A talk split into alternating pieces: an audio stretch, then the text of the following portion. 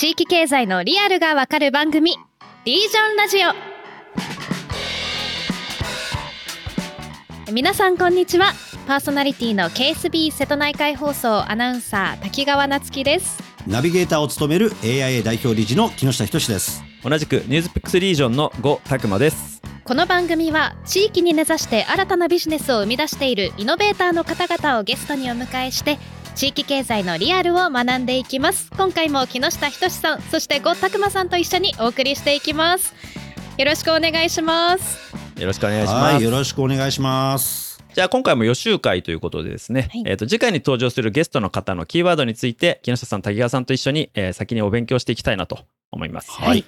で、えっ、ー、と、次回に予定しているゲストなんですけれども、まあ、経歴を軽くお話しすると、まあ、今、大手広告代理店でクリエイティブディレクターとしてお勤めされながら、京都市、京都の市の、えっ、ー、と、初となる、うん、まあ、企業副業人材っていう、まあ、その外部の専門家をその行政のパートナーに迎え入れようっていうの制度が新しくできたんですけども、それで最初にあの採用されて、都市ブランディングアドバイザーっていう肩書きで今活動されてるっていう方なんですよね。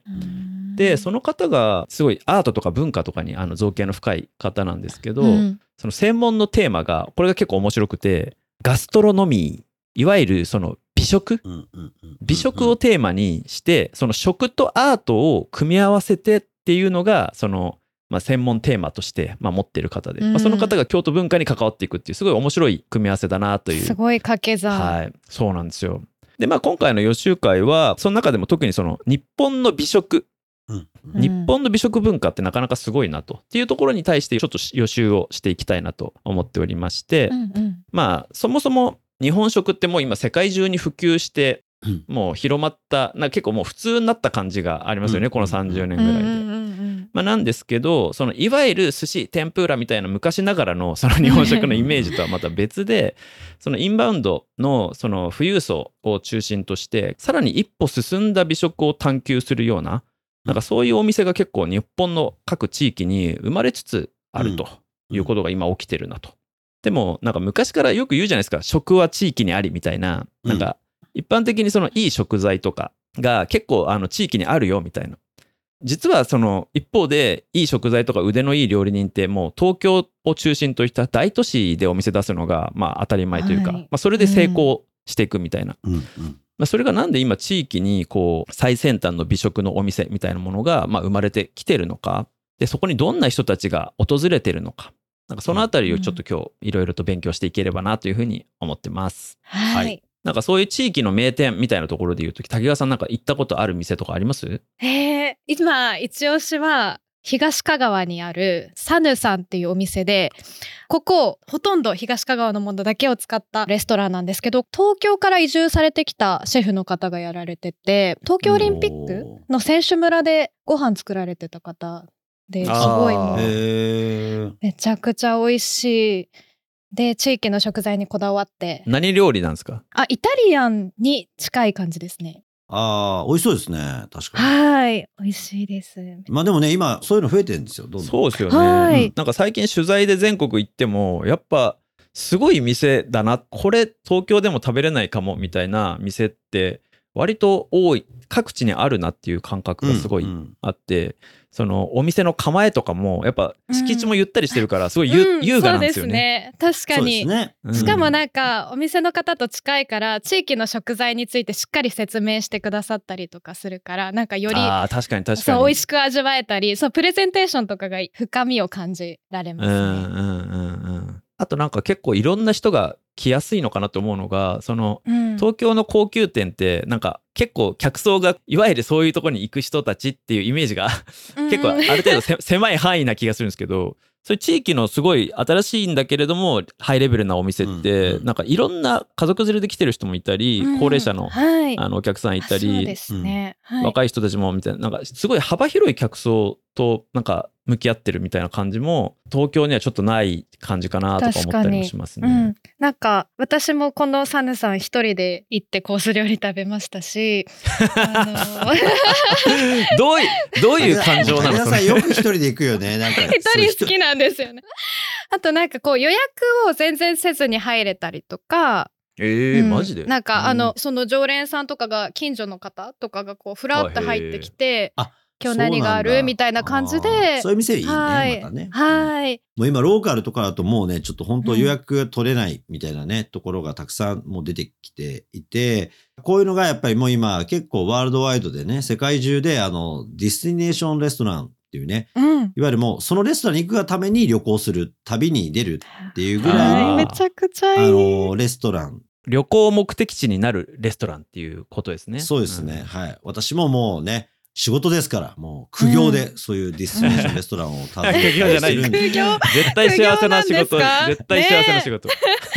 仕事、仕事ですから、もうそんなもうね、あの、仕事で行くんですけれども、いやもう本当ね、やっぱ昔と比較すると増えてきましたよね。これはもう確実に。特に30代以下の料理人の方が、うん。あの、やっぱあえてこの立地でやるというふうに決めて出てこられる方っていうのが結構出てきてですね。で、これはあのヨーロッパとかそういうところでもどんどん増えてきて、で、やっぱり日本人のシェフも今30代とかの人たちは2000年代ぐらいからですね、だんだんとあのもう海外とかにもなんか中学卒業してすぐ行ったりとか、あうんの修行に京都にそれこそ行って日本料理店で修行したりとかってした人たちが独立するときにそういう都市部で出す人もいるんですけど、あえて違う立地をやっぱりちゃんと自分で価値観に合うとこを選ぶっていうのが、まあだんだん日本でもですね、みんなそういうトレンドになってきてるっていうのが、うんうんまあ大きいなと思いますよね。やっぱ有名なところだとあのスペインのバスクのサンセバスチャンあがうん有名ですよね。有名ですね。う。うんんいわゆる都会ではないけれどもそのいい食材が取れてはい自然が豊かで、まあそんなところに突然うん超モダンな高級レストランが、でミシュラン星何個みたいな若手シェフが腕を振るってるみたいなそんなイメージはそうですね。それが大体20年ぐらい前から始まってるって感じなんですまあか、サンセバスチャンなんかまさにそうですね。んなんかスペインの中でもバスクって結構田舎の方じゃないですか？行きづらい場所そうですね。はい。どうしてその美食の街になっていったんですか？まあ行きづらい場所かつですね、まあバスクはあの独立解放運動をずっとやってたんですよ、うんあそこのエリアっうんて。あの、フランスと国境なんですよね。で、実はバスク地方って厳密にはスペインとフランスにまたがるエリアで、うんもともとそういう国家であるというふうに彼らは主張してですね。で、これがスペイン自体のですね、憲法とかいろんなものが改正されるときに、自治州っていうね、まあ、自分たちで治められるっていう仕組みができて、スペインに、ね一応なってですね。じゃあ今までなんか爆弾とか、ね、投げてたんで、怖くてあのみんな来なかったんですよね、そのバスク地方には。うんで、もう一回来てもらうためにどうしようかって言った時に、実はフランス料理とかそっちの方から新しい料理法をフランス料理に取り入れるみたいなことがですね、流れとして出てきて、そういうのに、まあイタリアンもそうなんですけど、それに刺激を受けた人たちが、バスクの若手の人たちの一部に出てきて、まあシンボリックなお店をですね、こう立てていったことが大きな潮流になってですね。なるほど。はい。で、まあ、すごいスターシェフがたくさん生まれていって、まあ、バスクのサンセバスチャンとかの場合は、いわゆる集積ですね、クラスターで、サンセバスチャンに行って、郊外にそうお店がいくつかあるので、そこをみんなね、あの、旅しに行くんですよ。何泊か泊まって。で、あの、街中には、その、本当に、そのベストレストランとかに出てくるようなレストランはあまりなくてですね、中心部からタクシーで2、30分行った崖っぷちとかなんか牧場の横とかですね、そういうところにですね、あの、すごい有名なレストランが、まさにすごいビューとか、その自然のを見ながらとかって言って立っているんですよね。それがうんうん。めちゃくちゃ面白いっていう話に、まあ、なっていったっていうところが、だからこの20年ぐらいでサンセバスチャン有名になったところですね。世界的に有名になるのに15年ぐらいしかかかってないから、うん。まあそういう意味ではもちろん元々の血のりはあるんですけど、うん。それに向き合った、いかに観光に来てもらうかっていう時に、ディスネーションレストランを集積するっていうことに結果になったっていうのは、まあだから世界中から、いや、すごいエクセレントな地域活性化だねっていうことをやっぱすごい注目を浴びるようになったっていうところですよね。なるほど。なんかあれですよね。日本でもやっぱりそういう地域に詳しい人たちが、あそことあそことあそこは行った方がいいみたいな、やっぱうん名前を聞く、まあレストランとか大体オーベルジュが、はいはい。なんか4、5軒やっぱみんなその名前を挙げるなみたいな店が結構あって、はい。もうそこは本当予約取れない、半年待ち当たり前とか、紹介じゃないと入れないみたいな感じになってますよもうオーね。ベルジュそのレベルになってるところもあるんですね。うん。やっぱあのキャパがね、あのそんなにいっぱいたくさんの人が行けるような大きさではないものが多いので、そうすると、まあ、数組のお客様が来ちゃうともういっぱいみたいなところなんで、大体はね。一日一組限定とかもね、やっぱ全然ありますよね。あででもそういうそのなんか日本でもそういう価値観の料理人とあとそういうのを楽しみたい顧客が出てきてるっていうことなんだとは思うんですけど逆にそのいわゆるその今ディスティネーションレストランっていう言い方でいいのかちょっとあれなんですけど、はい、でなんかどういう条件を備えているのかなっていうのとあとそこにどういう顧客ニーズがあるのかっていうところをちょっと知りたいなと思うんですけど木下さんどういうふうに考えてらっしゃいますそうですねこれは結構明瞭でディスティネーションレストランっていうのは、そのレストランそのものに旅をしに行くわけなので、うん、まあ、簡単に言うと、まあ、そこで食べる料理、例えば5万円しますとか10万円しますって言っても、うん、プラス宿泊費と移動費がかかるんですよね。そう、1個レストラン行くのに2、30万かける場合があるわけですよ。確かにね。だそれに値するだけの内容というか、要はそれに沿うような、簡単に言うと無形財産がそこに存在するかってことなんですよね。確かにね。だから、まあ、さっきあの料理とアートみたいな話ありましたけど、うんうん、料理とアートっていうか、料理そのものがアートなんですよ。クリエイティブなので、うんうん、例えば絵画だって、まあ、正直ね、キャンバスとその絵の具とかだったら大したコストじゃないわけですけど、うん、それがとてつもない値段になるのは、そこに何を描くかっていうことで価値が上がるのと同じように、やっぱお皿自体にどういう食材を使う、何を提供して、どういう味とか香りとか、その時の見える情景とかを含めてですね、そのトータルで演出するっていうのがやっぱり料理なんですよね。で、それが、まあ今みたいに、その時、その瞬間を味わうのに、20万、30万払っても価値があると思えるかどうかっていうのが、そこが圧倒的に違う。なるほど。そう。だから、まあそこまでの価値をちゃんと提供できるかってなると、これはまた海外の方とかも、ね、今すごい日本ディスティネーションレストランにも関心が高まってってる一個っていうのは、これはかつての日本人が海外の食事を食べたのとすごい近い話で、うん、昔例えばですね、イタリアンとかって、バブルの時とか、炒飯とか言われて、みんなね、イタリア料理を食べるってみんな言ってたけど、はい、イタリアの人に言わせれば、イタリア料理はないっていうわけです。イタリア料理なんていう料理は存在しない。ああ、国が全部違ったんですもんね。そうそう。要はそれはナポリのものだとか、それはミラノのものだとか。ね、みんなバラバラなわけですよ。それをごったににして、イタリア料理って日本でこうやって提供する店が出てきて、みんな炒めしいいねって言ってたわけですよね。だけど今って、それって、例えばナポリピッツァの専門店とか含めて、細分化してきますよね。解像度がすごい上がってますよね。はい、これと同じ現象が日本にも今たくさん起きてきててですね。日本料理っていうものは存在しないってことです。簡単に言うと。確かに。で、それをなんかざっくり日本料理にして、あの、わかりやすいのはその天ぷらとかね、なんかすき焼きとかそういうのやってたんだけど、うんうん、寿司とか。いや、そうじゃねえだろってやっぱ海外のね、いろんな一部の人たちが気づき始めて、うんうん、じゃあ何なんだってことをしていくとですね、実は日本の長い歴史の中のその郷土料理であったりとか、そこの発酵食品を使った料理方法であったりとか、はたまた焼き物でやっぱお皿がすごいとかね。あとは出汁とかの話も実はすごい極めてるものがあったり。これをですね、やっぱりそのざっくり日本食から今度はこの地域のこのシーズンにこういうものじゃないと出せないものを出していくってなった瞬間に、それはその瞬間を体験しに旅に行かなきゃいけないなって話になってくる。うんうん、要は細分化され、解像度がすごい高まっていくっていう段階、日本のに対する食のなんだ注目度も変わってきてですね。で、これをまあ、要はある意味実現していくことができているところには、やっぱすごい人がですね、世界中から連絡をして、ぜひそれを体験しに行きたい、見に行きたい、食べたいっていうふうにやっぱりなっているっていう、顧客のニーズももうざっくり日本に行って、なんか有名どこ行って、OK とかじゃなくて、日本のその日本って四季があるんだろうと、そのじゃあ春ならどこの地域の何を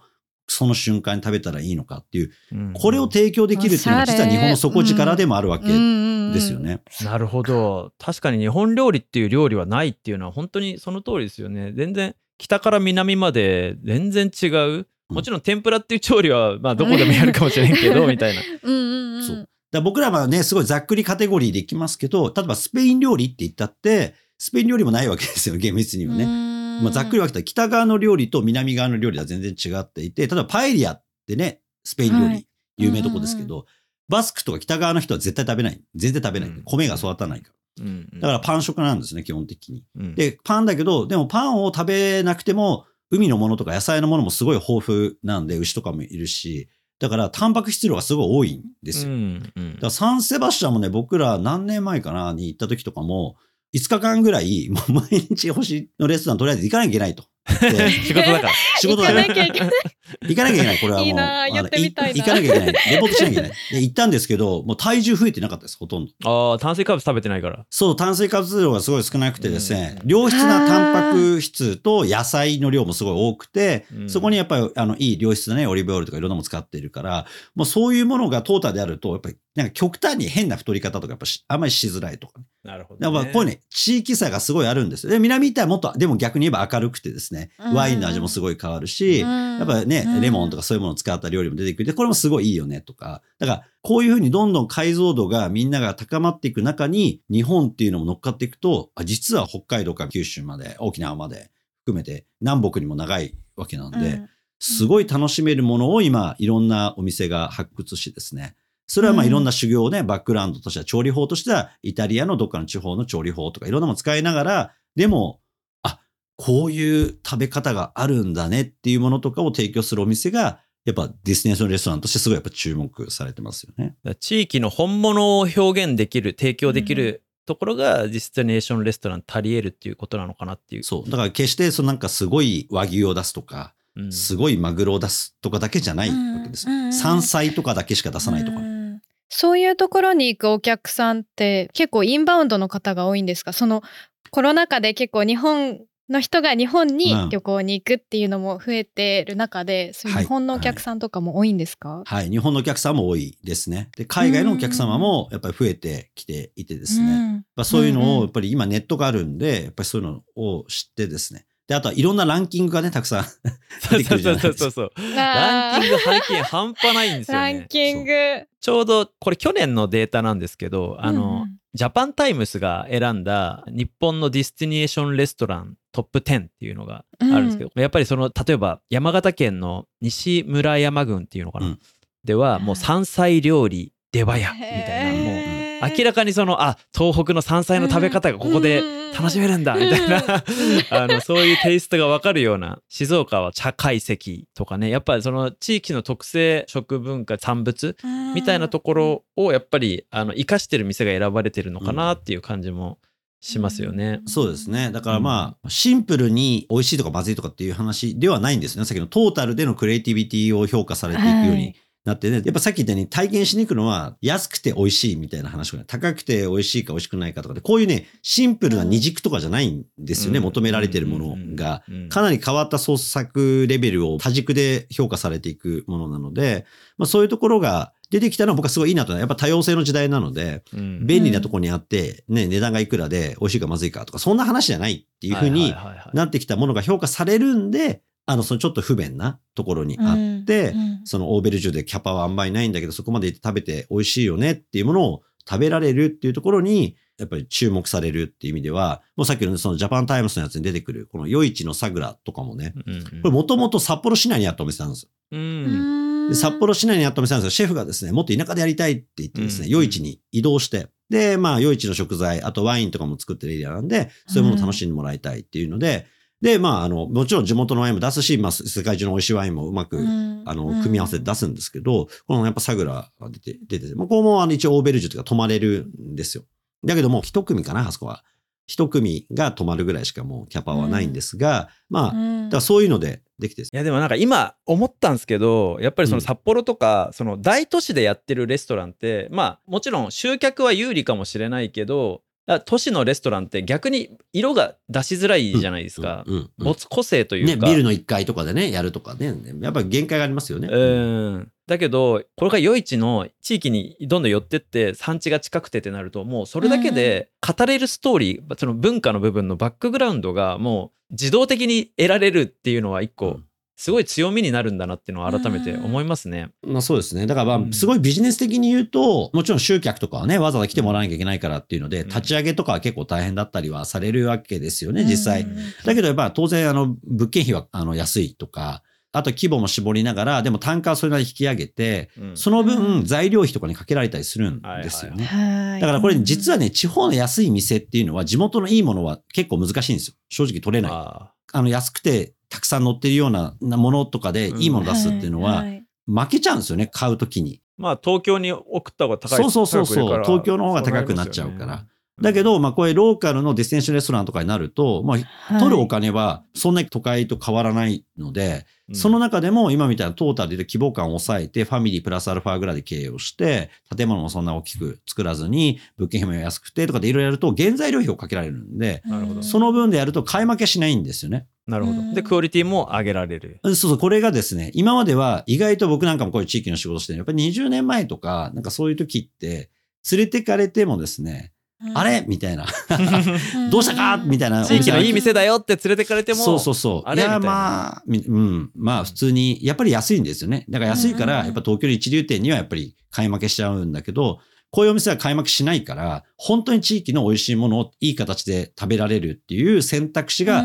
生まれてきたっていうのは、もうすごい地方にとってはね、あの、新しいお客様を呼ぶ価値になってると思いますね。なるほどはいね。ちなみにこういうお店は逆に言うと、じゃあ地元の人はあんま行かないんですかね？で、もちろんフラッとね、あの、行って食べられる手頃で、あの、フレンドリーでお店、いいお店もありますけど、でそういうところに別に普段は行けばよくてですね。うんで、年に例えば何かの記念日とか、何かのお祝いとかの時に、こういうところを予約して行けるようなお店が地元にあるっていうことは、まあ僕はすごいいいことじゃないかなと思うんです。なるほど。だ非日常ですよね。東京でもやっぱ高級レストランって難しい商売だってよく言われるし、うんその結局高級レストランに期待されるのって味もそうなんだけど、非日常性みたいな。そうですねそれで言うと、その地域にあるからこそ、遠隔地から行く人にとっても最高の非日常性がもう高まっている。確かにもう行くだけねもうで非日常常ですよね。そうそうそう。ねえ、こんなところにあるの？みたいなうんねそのワクワクがいいですね。そうそう。えーここでって言って、でもそこ、うんはい、店入ってみると、うんいや、めっちゃいいじゃん、この景色とこの環境で、何今日食べれるんですかっていう、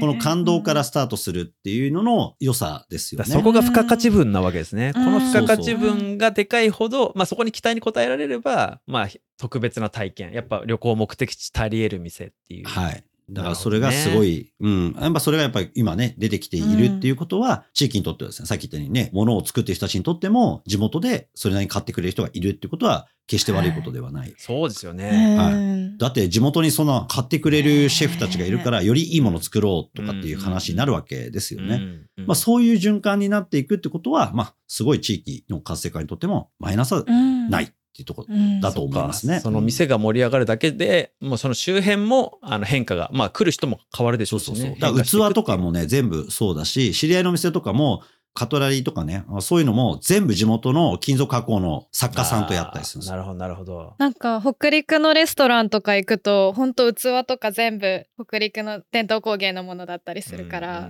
すごくそういうのも含めてテンション上がりますね。そういうのがね、あるからね、すごい波及するところが、あの、大きいと思いますね。いや、めちゃめちゃその日本の文化とそのディスティネーションレストランの組み合わせというか、日本だからできるディスティネーションレストランってめっちゃ可能性あるんじゃないかなって思ったんで。ああ、もうありますよ。だから今ね、あの、北陸の話もされましたけど、うん日本の文化っていうのもすごい多様で、うんで、簡単に言うと、まあ、明治進行よりそれより前の方が当然歴史は長いうんわけですよね。うんそうするとね、地域によって全然違うわけですよ。確かにね、国が違ったわけですからね。そうそう、もう分断されてんで、爆破体制でも長いわけなんで、それだけでも、この藩の中の主力工芸品ってこれだったみたいなものとかっていうのはたくさんあるんで、各地域に。そうするとその工芸の流れを組んだものとかっていうのを出してくるだけでも、え、こんなものここで作ってんの？とかってやっぱあるんですよね。なるほど。で、それは僕ら結構正直今まではなんかうん、よりね、工業的なもので全部代替してきたんですけど、もう一回そこに注目が集まるっていうきっかけにうん、またこのディスティネーションレストランが起点になってるっていうのがあると思います。じゃあ次回のゲストにも特にあの京都にお詳しいという方でもあるので京都とその美食みたいなところから日本の可能性を掘っていければなというふうに思います。ということで滝川さん今日の予習の感想とあとまあはい次回のゲストに対して聞きたいことをなんかぜひ聞かせてください。はい、私あの結構食大好きで日本全国割と一人でレストラン行ったりオーベルジュ行ったり 実はしてきたので木下さんと違ってプライベートでってなんですけどあ仕事じゃなくてね。はい。なのでもうまずこのお話を聞けることが今後楽しみですしうんなんかうん地方に行く上ででもどうしてこのレストランがここまで私の中に香川に住んでる私にこう情報が入ってくるまでにブランディングされたのかどういうふうにプロデュースされたのかなんかそうんの仕組みの部分聞きたいなと思いますしやっぱり改めて地方かけるグルメでこう社会にどういう影響日本にどういう影響をこう生んでるのかは聞いてみたいなと思いました。いいですね。いいですね。はい。うん木下さん最後に一言お願いします。はい、そうですね。まあおそらくこれから海外からね、人に来ていただくっていう上でも、なんかその安いメニューでたくさん人を呼んでくるっていうよりは、まあさっき言った地域の産業にも波及性が高い。で、かつ日本の歴史文化も強みにできるっていう、えーまあその京都とかね、まあ全国各地域にあるその文化をですね、おそらく体験させて価値化するのには一番このやっぱり食との融合はすごい大きいし、日本は結構それを追求してやってきた国の一つでもあるとは思うので、うん。どこのあたりが一番海外の方にとってこれから価値になっていくのか、日本にとって、あの稼ぎ柱になり得る一つだと思うので、うん。こういう、はい、サービス産業における大きな地殻変動の一つだと思うんで、このあたりをですね、うん。今後どう、なんだろうな、発展していくのか、そしてどういうことがより受けるのかっていうのをね、ちょっとゲストの方にもですね、ちょっとお話聞きたいなとやっぱ思いますね。そうですね。はい。食ってやっぱり分かりやすいなってあの滝谷さんも俺もそうなんですけど テンションがやっぱいつもよりねちょっとね食い気味なんですよ。いや、これね、やっぱり、あの、美味しいもの嫌いな人は基本いないですからね。食い気味でしたね私今日やっぱ一番ね、ゲストに質問攻めになるかもしれない。どこの店いいんですかみたいなね。とりあえずリスリストくださいみたいな。聞きたい リストしてほしいあ多分やばいですよめっちゃ詳しいと思う。ね、だからもうそういうのね、やっぱり、教えてもらいたいですはい。私もね、もう仕事のために聞かなきゃいけない。そうそうそう。あくまでも仕事のために、